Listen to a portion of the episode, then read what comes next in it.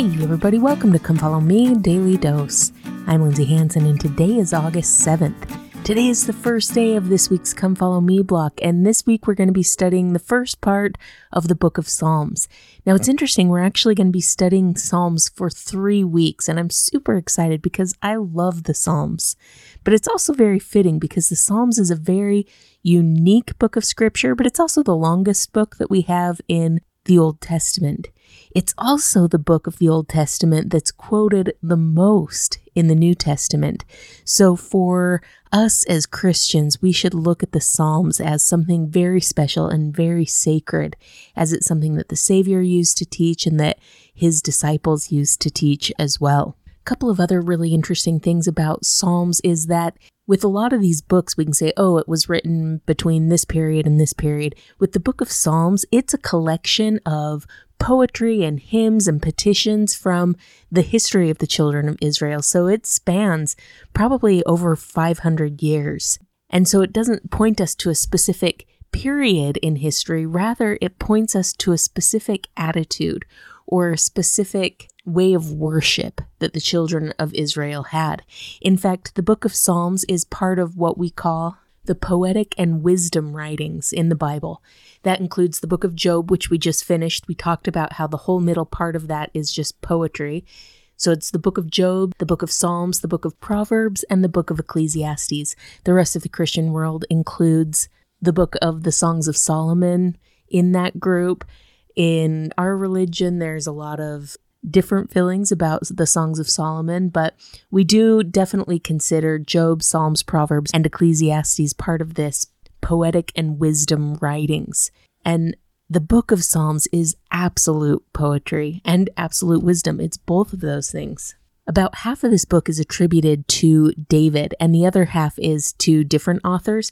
But it's interesting because it appears that those attributions were given well after the book was actually written. So most likely that's speculation. However, if you take a look at a lot of the subject matter, it seems pretty clear that David could have written everything that has been attributed to him. The main thing that I love about the book of Psalms, though, is that in a lot of ways, this was ancient Israel's hymn book. And hymns just hit differently, don't they? Music just hits differently. There's just something about music that carries the spirit directly to our hearts. In fact, in my ward, usually it's the Sunday right after Christmas, but we always have one Sunday a year where our testimony meeting is just hymns. People come up, they bear testimony of a specific hymn, they talk about why they like it, and then they choose a verse from that hymn that we sing. And if you talk to most people in our ward, they would tell you that that is their favorite Sunday of the year because hymns just have a way of hitting the soul differently.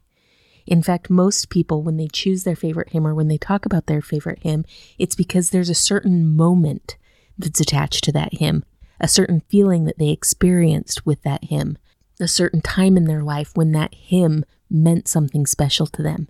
And music can do that for us. Memories can be attached to music in special ways so that when we hear the music, we're taken back to that memory and that moment.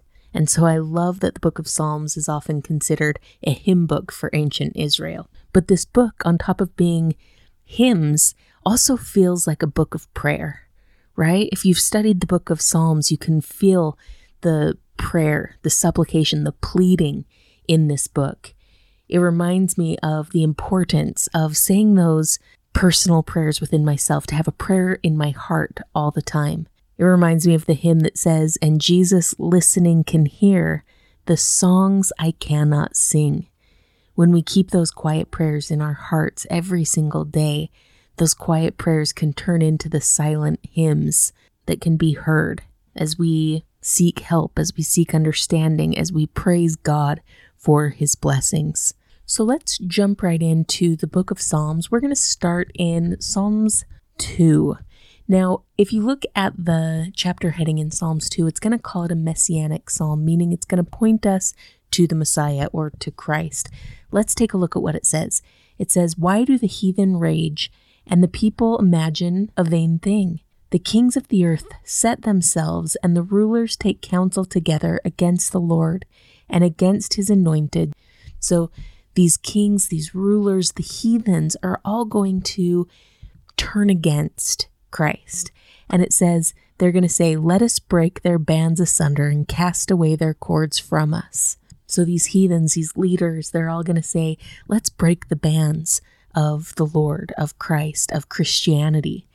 And then I love the next verse. Verse 4 says, He that sitteth in the heavens shall laugh, the Lord shall have them in derision.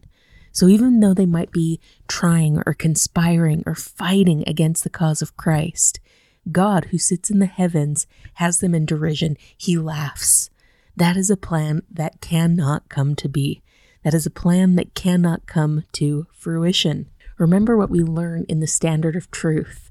It says, No unhallowed hand can stop the work from progressing. Persecutions can rage, mobs can combine, armies can assemble, but truth, the truth of God, will go forth boldly, nobly, and independent. And the only thing that's going to stop it is Jehovah Himself saying that the work is done. So it doesn't matter what groups come against the cause of Christ. It doesn't matter what people come against the cause of Christ. It doesn't matter what nation or leaders of nation may come against the cause of Christ. No one can stop it from moving forward.